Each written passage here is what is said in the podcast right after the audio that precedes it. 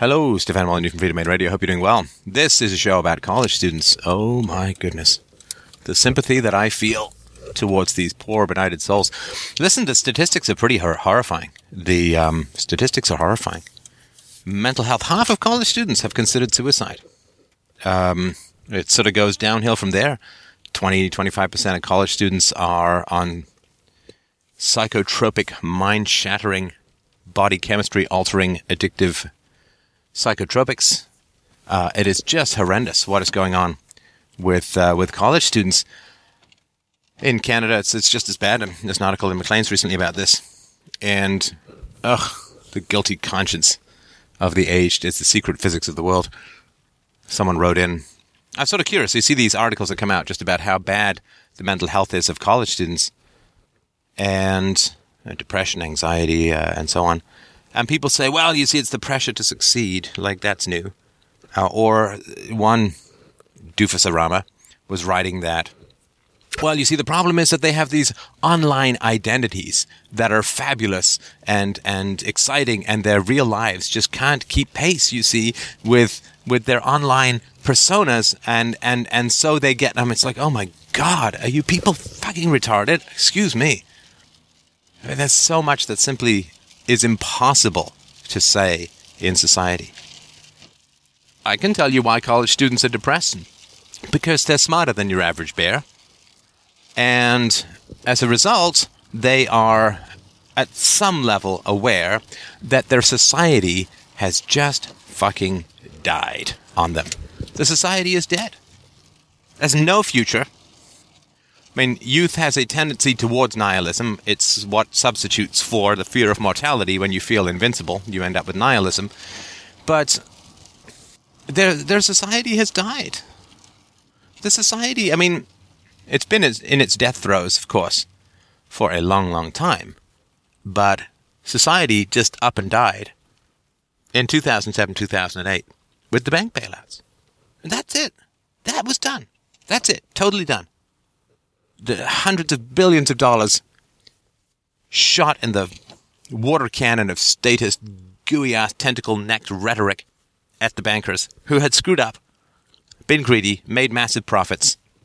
The government, which takes like months to process an unemployment insurance claim, and what people have been waiting two years for mortgage adjustments under the Obama let's keep you locked in the sinking ship of your house and not let you out. They've been waiting up to two years to get a mortgage adjustment.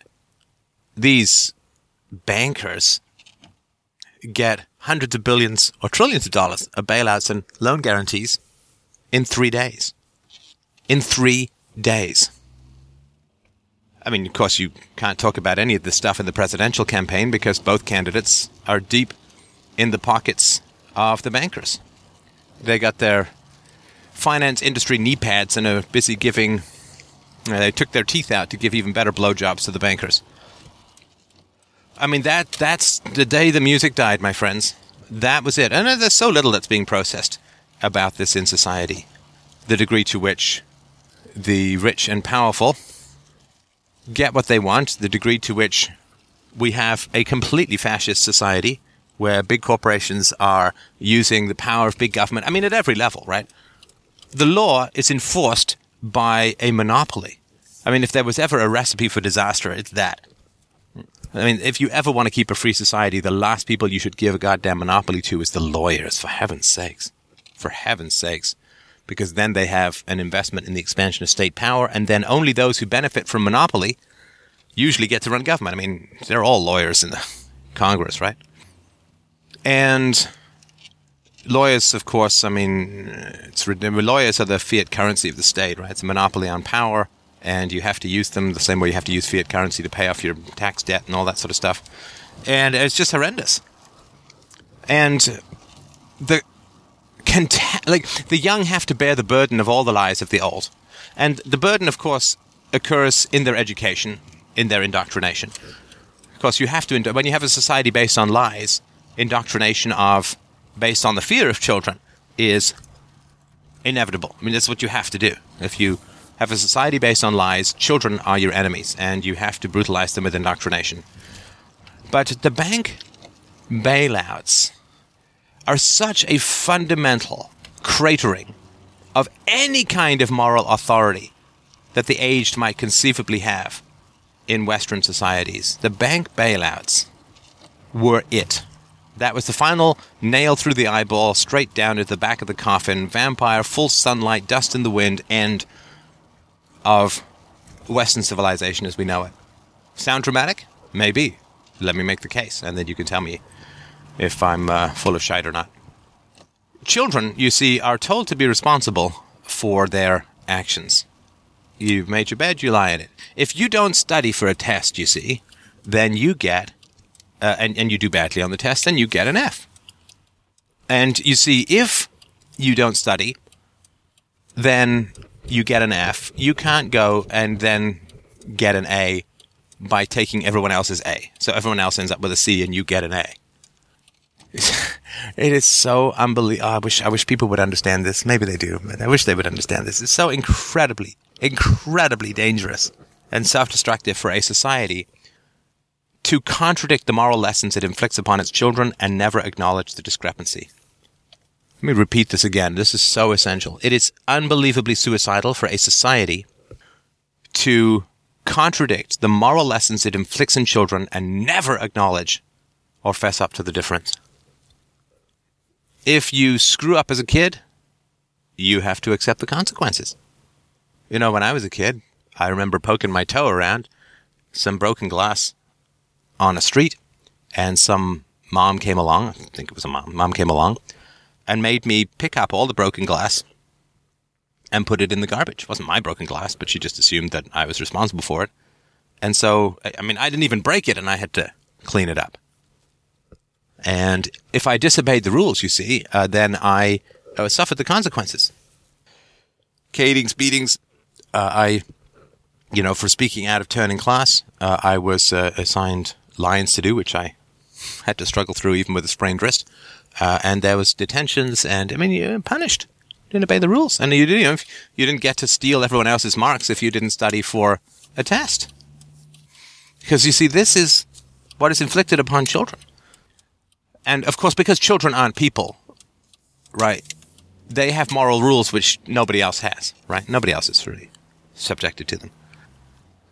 And so if you screw up as a kid, you have to accept the consequences. That is what society valiantly strives, strains, and tells itself it is up to when it is instructing the children in its midst. Don't study, get an F. Maybe you'll study next time. But nobody dreams of stripping the marks from the people who have studied and giving them to the people who haven't studied. Oh, and if you cheat, oh my goodness expulsion, F, disgrace, horror. If you cheat, my goodness, my goodness.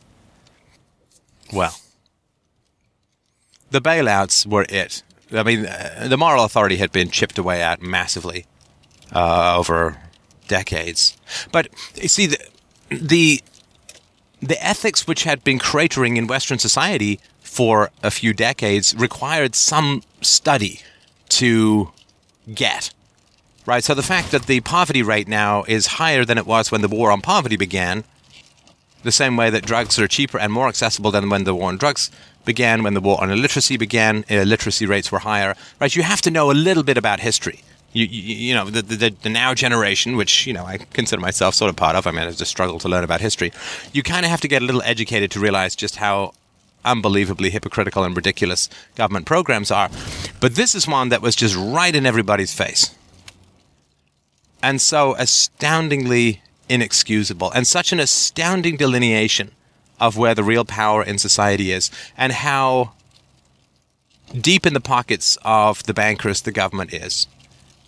You know, to, to, to react with just and reasonable contempt to the Securities and Exchange Commission, you have to know a little bit about the Bernie Madoff scandal and, and how the SEC was tipped off for years ahead of time that this these returns were impossible and that they did nothing. I mean, you have to really know a little bit about the history of all of that. But the banking thing was just so morally repugnant and such a slime booger shoved up the nose of the general population where people who'd made obscene profits out of robo signing and churning through economically illiterate people through all of these various tricksy schemes to get them into houses because that was a political goal, right? The Fannie Frey and the Fannie, sorry, Fannie Mae, Freddie Mac, and the um, various programs under Carter and beyond that were trying to get people into houses because that, I guess, was considered to be a good thing and that was politically positive. Oh, look, all these new people in houses, isn't that great? Canada had no such programs really and sailed through the housing bubble. I mean, we're still in a housing bubble, but it hasn't been quite as catastrophic so far. Not nearly as catastrophic so far as the American experience. And so all of these, you know, unbelievable scumbags who, you know, to be fair, were operating in a profit motive that is entirely fascistically driven, for which they would have been fired had they not participated in the shoveling uh, of poor people into the endless, bottomless Mariana Trench pit of houses that could not conceivably be afforded should there be even a minor correction in the market, or should interest rates even raise a little bit. But uh, these people were strongly encouraged, if not outright forced, sometimes outright forced to take on all these toxic mortgages, and of course bundled them up and sold them around the world. And nobody talked about this. Of course, I mean, if you talk about the evils of your society, then you're kicked out of positions of power. I mean, that's you know, nobody strives for years to become the head of a bank or high up in the political world to then talk about the evils, right, of the of the society or of the situation. But the bankers, with with no due process, with no consultation with uh, of the people, with almost well, with no chance it was done in, in three days, with no chance of a review, with no oversight, and with letters stating that the government was never going to track the money handed over to the banks and no lawsuits could arise from any misuse or mishandling. Literal counterfeit based blank check was handed to these astounding scumbags who, even by the standards of the state, were in general outright criminals. You know, defrauding investors, defrauding homeowners. And for this incredible evil, they were astoundingly rewarded. Not prosecuted, not punished, astoundingly. It's like the LIBOR scandal. I mean, this stuff's been going on. Some arguments are fairly credible arguments, I would say. It's been going on for decades. This manipulation of the LIBOR rate to for the advantage of the banks. Because you see, a six or seven year old is responsible for studying for a test. But a banker can screw people over defraud millions to the tune of hundreds of billions or trillions and gets rewarded, gets free money. You're like, I mean, this is the consequences of not treating children as people. Is that to the state we are children and therefore we have no rights. We have no like, we're just resources. We're we're, we're livestock. We're, we're resources that they can steal from to support their own lifestyle, to to reward their friends, and to punish their enemies. And that's it. That's the whole deal. That's the entirety of the situation. And I mean, and that's just the beginning of what the college students are processing. And it's because it can't be talked about, because it can't be talked about in any conscious or, or clear or literal way, because that leads straight back to the non aggression principle, to a violation of, of property, and to the astounding scumbaggery based control and humiliation and uh, moral dictatorship that is only inflicted on children and for which adults who are irresponsible in, in factors that, that can't even be calculated in the same universe as a child not studying for a test are rewarded whereas the child is punished. Well, if we keep treating our children as objects, as things to be used to maintain our own shaky grasp on pseudo reality, then we will forever suffer the same fate at the hands of the state that the children suffer at the hands of us. And there are two things that come out of that for college students. The first is that the society is completely unsustainable. Not because of these horrible hypocritical crimes, but because they're not admitted or discussed. Now, of course, I fully understand that in the left wing press there's quite a lot of anger and upset about the bank bailouts and they're considered to be corrupt and reprehensible and so on. But the problem, of course, is that the bailouts were followed by Barack Obama, who's the most leftist president probably ever was, who has not remedied the problem, who has not dealt with this situation. Uh, who was, of course, even who took the highest rate of donations from Wall Street, has prosecuted zero bankers, and this problem obviously cannot solve itself. You, you, oh, well, we need somebody more left wing than Barack Obama. Well, uh, that's just ex post facto excuses, right? So, the bailouts, followed by Barack Obama and nothing changing, uh, his uh, really, uh, that's it. I mean, it's done. It's done. Uh, the lefties uh, are not bringing Barack Obama to task because he's he's on their team, right? They just pick teams and you cheer for your team even if they suck. So that has shown to college students that their futures are incredibly unsustainable, that the future of their society is incredibly unsustainable. So once you know that the Titanic has hit the iceberg, what you do is you really want to start making your way to the lifeboats.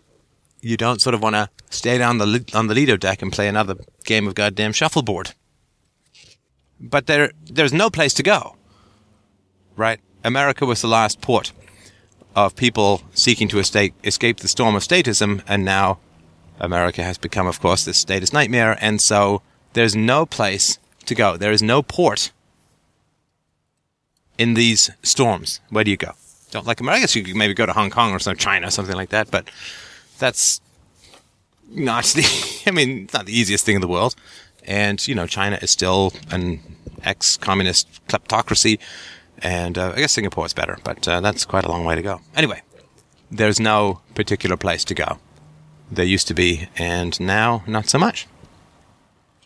So these are huge issues when you are in a society which is completely unsustainable, well, it's kind of tough. It's really, really kind of tough to get yourself all kinds of motivated.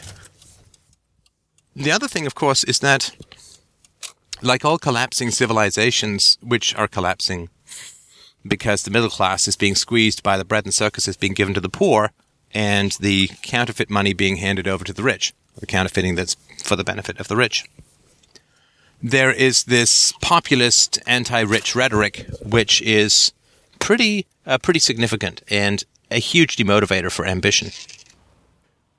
And this, right, this means that uh, those who aspire to middle class or upper middle class goals, which really is sort of the college, the college dream is, you know, become a lawyer, doctor, accountant, dentist, whatever it is, and uh, professor or something. So it gets to the upper middle class, get us up five or ten percent of the population, but the increasing screw the rich stuff that goes on in society really makes that less appealing and less attractive. And of course, as regulations increase in society, the upper middle class option becomes much less attractive. Like more than half of doctors now say that they wouldn't be doctors, at least in the US, they wouldn't be doctors they wouldn't try to be doctors now. And if they knew now, right, if they knew back then what they know now, they would never become doctors. They spend like 15% of their time filling out paperwork. Uh, one doctor had to hire a staff of four just to deal with government bureaucracy and paperwork. There's the ever threat, ever looming threat of lawsuits and, and all this sort of nonsense. And I was the thing with accountants and, and lawyers. You just exploit it and then get to exploit others, uh, and, and particularly in the legal profession, it's brutal you know, 80 hours, 100 hours a week when you're articling and so on. And so the middle class lifestyle is becoming progressively less possible.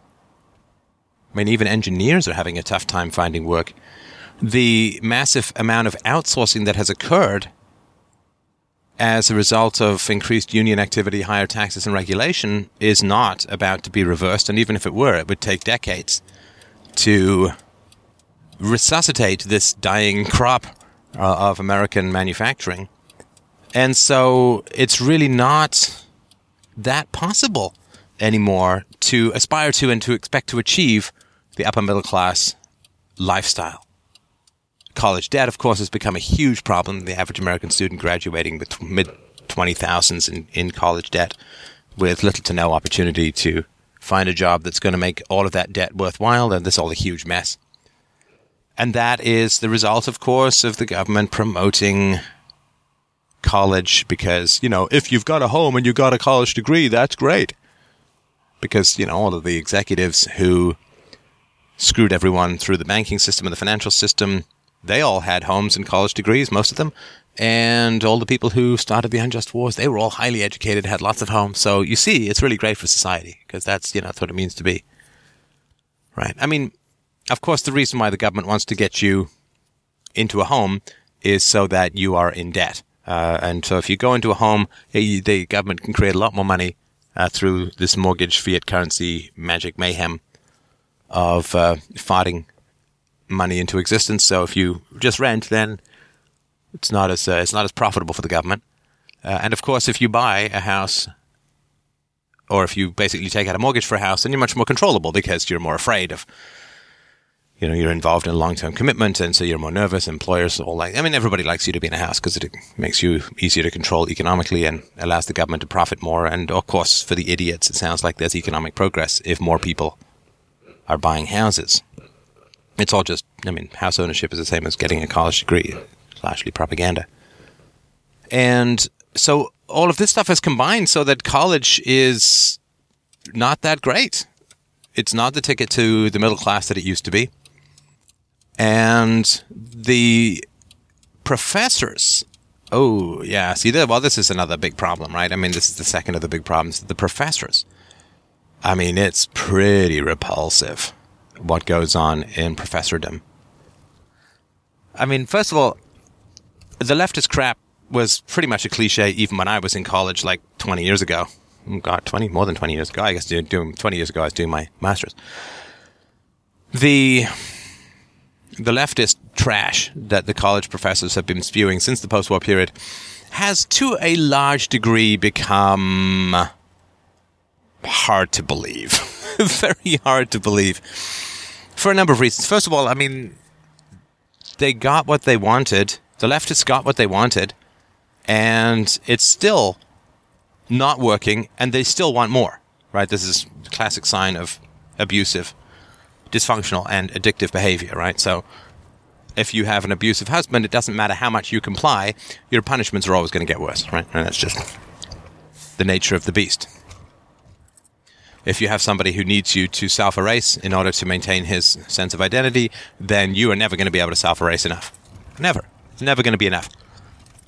An abusive relationship is like the Buddhist concept of the the hunger that starves itself, right? The food that starves you. Uh, it's the nature of addictive behavior. The more have you have of it, the more you want, like sexual addiction or whatever it is.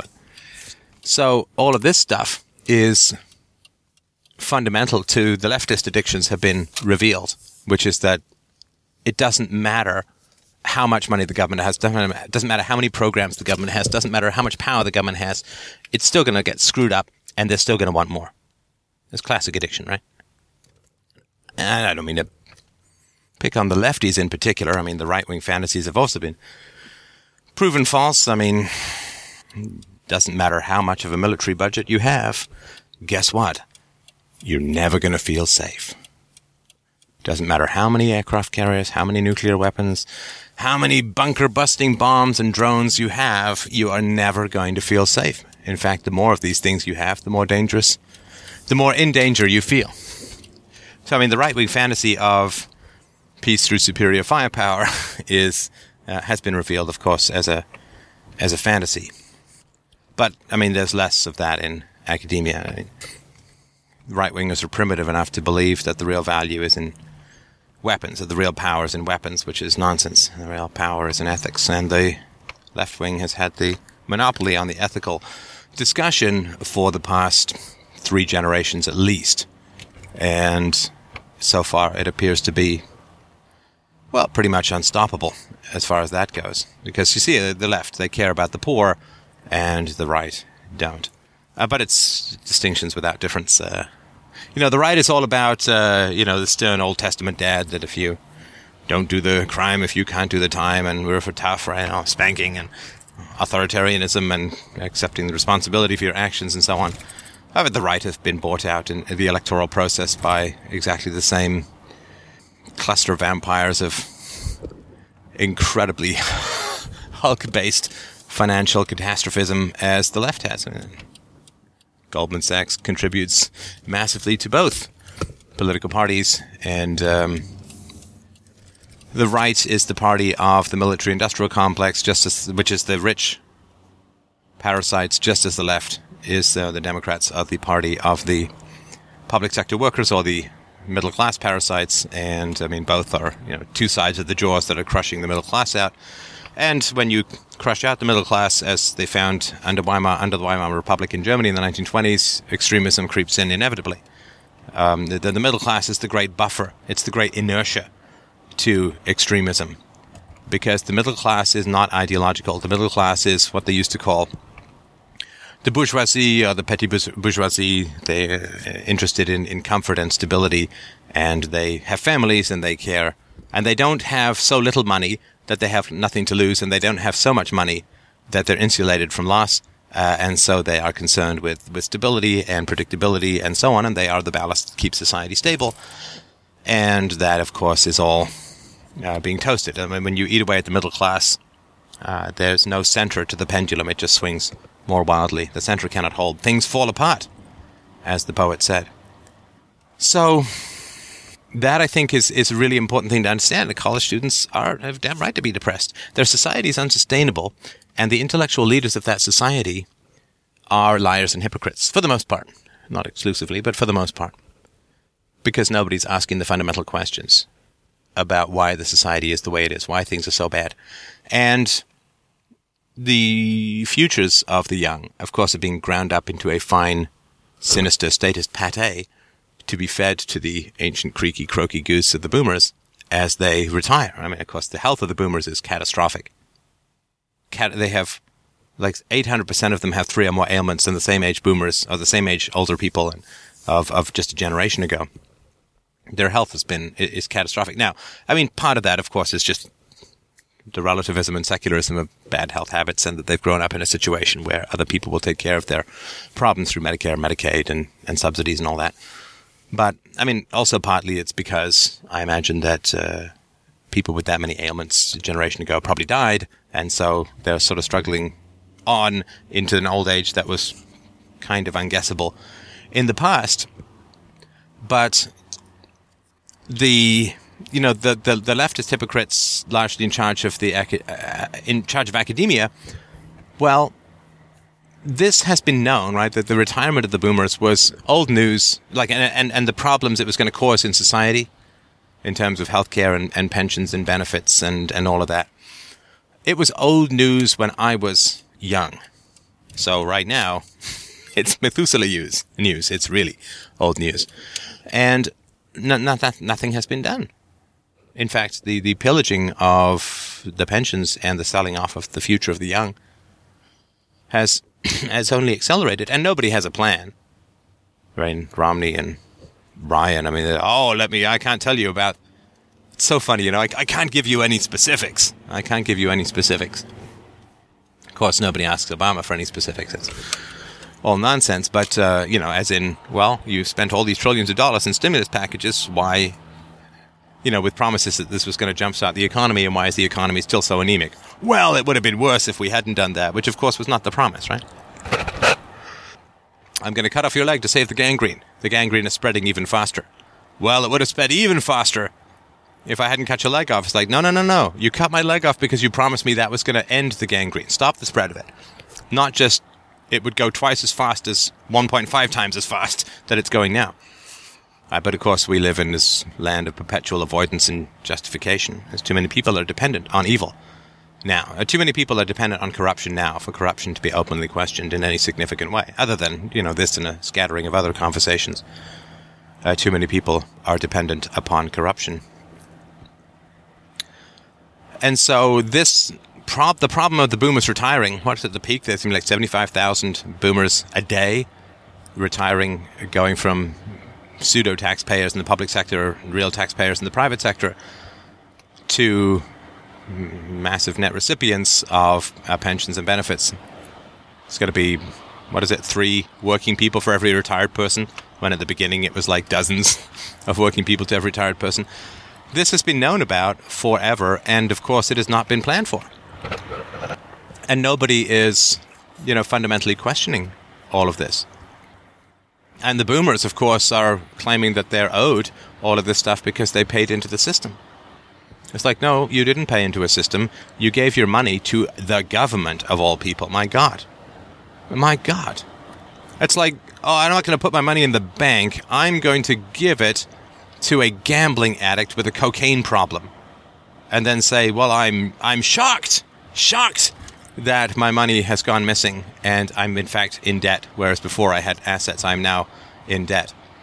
I mean, people who say that they were keeping their money safe by giving the government is like saying, well, I had a pyromaniac house sit my uh, my treasured mansion, and so I shouldn't have any problems, right? Why is it on fire? I mean, it's uh, it's. I mean, there there there's no language deep or broad enough to express my sort of contempt for people who say, well, I gave my money to a bunch of politicians and therefore I am owed that money back. It's like, are you crazy? You gave your money to politicians, for God's sakes. I mean, the spendiest, least responsible, war addicted, bribocracy fetishists that you could conceivably imagine who will sell their own grandmother for one advantageous gerrymandering. You gave your money to politicians and now you say that you're owed it back because you thought it was safe. I mean, that's astonishing. You may have noticed that in the past people gave a lot of their children to politicians and those politicians really had no particular problem having those children get their balls shot off in foreign wars for no purpose whatsoever other than to fatten the pockets of the military industrial complex. So pretty much if you're okay with having kids' balls get shot off, I don't think that that's a very sa- I, I gave my money to the mafia for safekeeping and now I find that it's not there. Ah, the idea that you give your money to the government for safekeeping is I mean the fact that people can say this with a straight face shows you nothing more or less than the astounding power of propaganda. And that is something to uh, be truly astounding. The power of self delusion in the service of self interest is a force of nature that maybe is possibly only exceeded by a thermonuclear reaction. But give people who were too cowardly to stand against the increasing tsunami of state power who did not want to upset friends, relatives, family with standing up and speaking out against the ever encroaching fascism of increasing state power. Uh, now, having failed that battle, uh, now they claim that they need additional state power to protect them from the consequences of their own cowardice.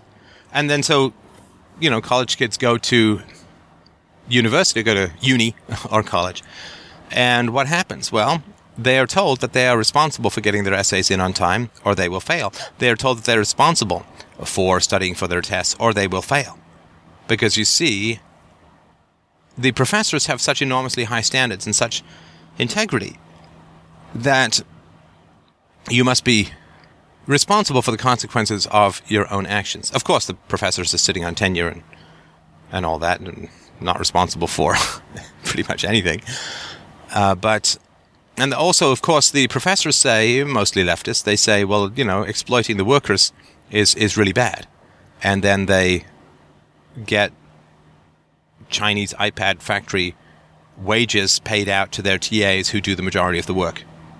Uh, and anyway, the hypocrisy is just it's endless and it's bottomless. But the just the mind-bending moral obscenity of most of academia combined with the fundamental unsustainability of the society that they live in, with a light dollop and helping of the fact that their futures were sold off to bankers before they were even born, I think is some things that kind of contribute to the ennui and nihilism and suicidality of today's youth. Now, I don't think that the hypocrisy of our elders is ever cause for despair. Ever cause for despair. I quite enjoy the fight myself. I think it's bracing. I think it's rousing. I think it's exciting. I think it's worthwhile. I think it's necessary. Oh, I'll tell you this. It's a hell of a lot easier than fighting Nazis in a trench. Uh, and uh, not equating the boomers with Nazis. Anyway, you understand. But the fight that we have for justice and, and freedom and reason and peace and an end to the addiction of using overt or covert violence to achieve one's ends, whether it's criminality or the state. This fight is about the easiest fight that we've ever had against corruption and evil. Uh, you know, being scientifically minded in the 15th and 16th centuries, yeah, that was pretty much a fight. Yeah, having your gizzards pulled out or your body dismembered by horses charging in directions and having your intestines burned in a big fire, that was uh, pretty much a challenge. Uh, being, uh, you know, having the Pope torture you uh, and it, you know, to the Catholic Church's credit, it did only take 400 years to apologize for torturing the pathetic and aged Galileo. Well, that was tough stuff. That was tough stuff. The fight that we have, this is, you know, to the credit and advancement of the species, the fight that we have is is merely one of slander and ostracism and whatever, right? And so I think that we should rouse ourselves. But of course, if you don't know what the fight is, if it's unconscious for you, then right, a conflict that is unconscious will sap you. A, conscien- um, a conflict that is conscious will energize you. And yeah, you know, y'all have some reasons to be pissed. You have some reasons to be pissed. You know, why is um, uh, why is your university so expensive? You know, when I went to college, National Theater School, it was twelve hundred dollars a year, and that was pretty cheap It was $1,200 to go for the year. That was no room and board or anything, but that was $1,200. Why is university so expensive? Well, for the natural reason that the government has tried to make it cheaper, as it says, and therefore it has become more expensive. The government recognizes that. You have to buy the academics to ensure the continuance of corruption. I mean, art, academics, and the media, all bought and paid for by the government. Uh, the academics are, are bought by by subsidies to the universities, which just, you know, you think, oh, well, we'll give lots of money to universities so they can lower tuition. No, no, no, come on. They just increase the pay of bureaucrats, get more bureaucrats, build shinier buildings and pass the additional, and use that as, right, use the money you're giving them as collateral to borrow more and pass all the costs and expense and interest and all that onto the students. And so you buy the academics with subsidies, you buy the uh, movie industry with subsidies, 1.5 billion dollars worth of subsidies went to the American movie industry, I think just last year or 2010 or something like that. Tax breaks for going to film in certain locales. And of course, you buy the media with access, right? For the media, of course, it's a lot cheaper to go and interview a politician than it is to actually do hard hitting investigative journalism where you might get sued and, all these problems and so on. Just go to some politician and get talking points and call yourself a journalist when you're really just an empty headed amplification blairometer for whatever information serves the powers that be, or whatever misinformation, I should say, serves the powers that be. And so, yeah, you buy you buy them all off with these with the various tricks, and then you've got yourself a, uh, a rigidocracy of misinformation. And the only, of course, problem with all of this is that it, it eats the young alive. But uh, I say to the young, fight the fuck back.